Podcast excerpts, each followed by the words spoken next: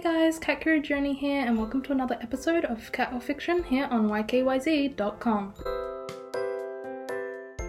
So right off the bat, I have a problem with number three, um, because this cat in the image is playing the bagpipes quite well by the looks of it, and um, cats don't have the thumbs required to handle a bagpipe, let alone play it professionally.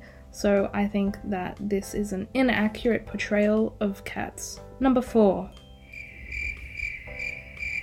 Yeah, let's just skip this one. Number five, the author makes fun of the cat's face, calling it simply ridiculous. Well, you know what? I would also be angry and staring at you if you were taking a video of me or painting a picture of me while I was having a bath. Number six, all I can say is I think I have found the first case of feline scoliosis. Number seven appears to be a quick little painting of a cat holding a lizard or a little black demon or something like that. It actually reminds me of Disenchantment. Number eight has me really scared because I just realized the alarming number of toes that this cat has.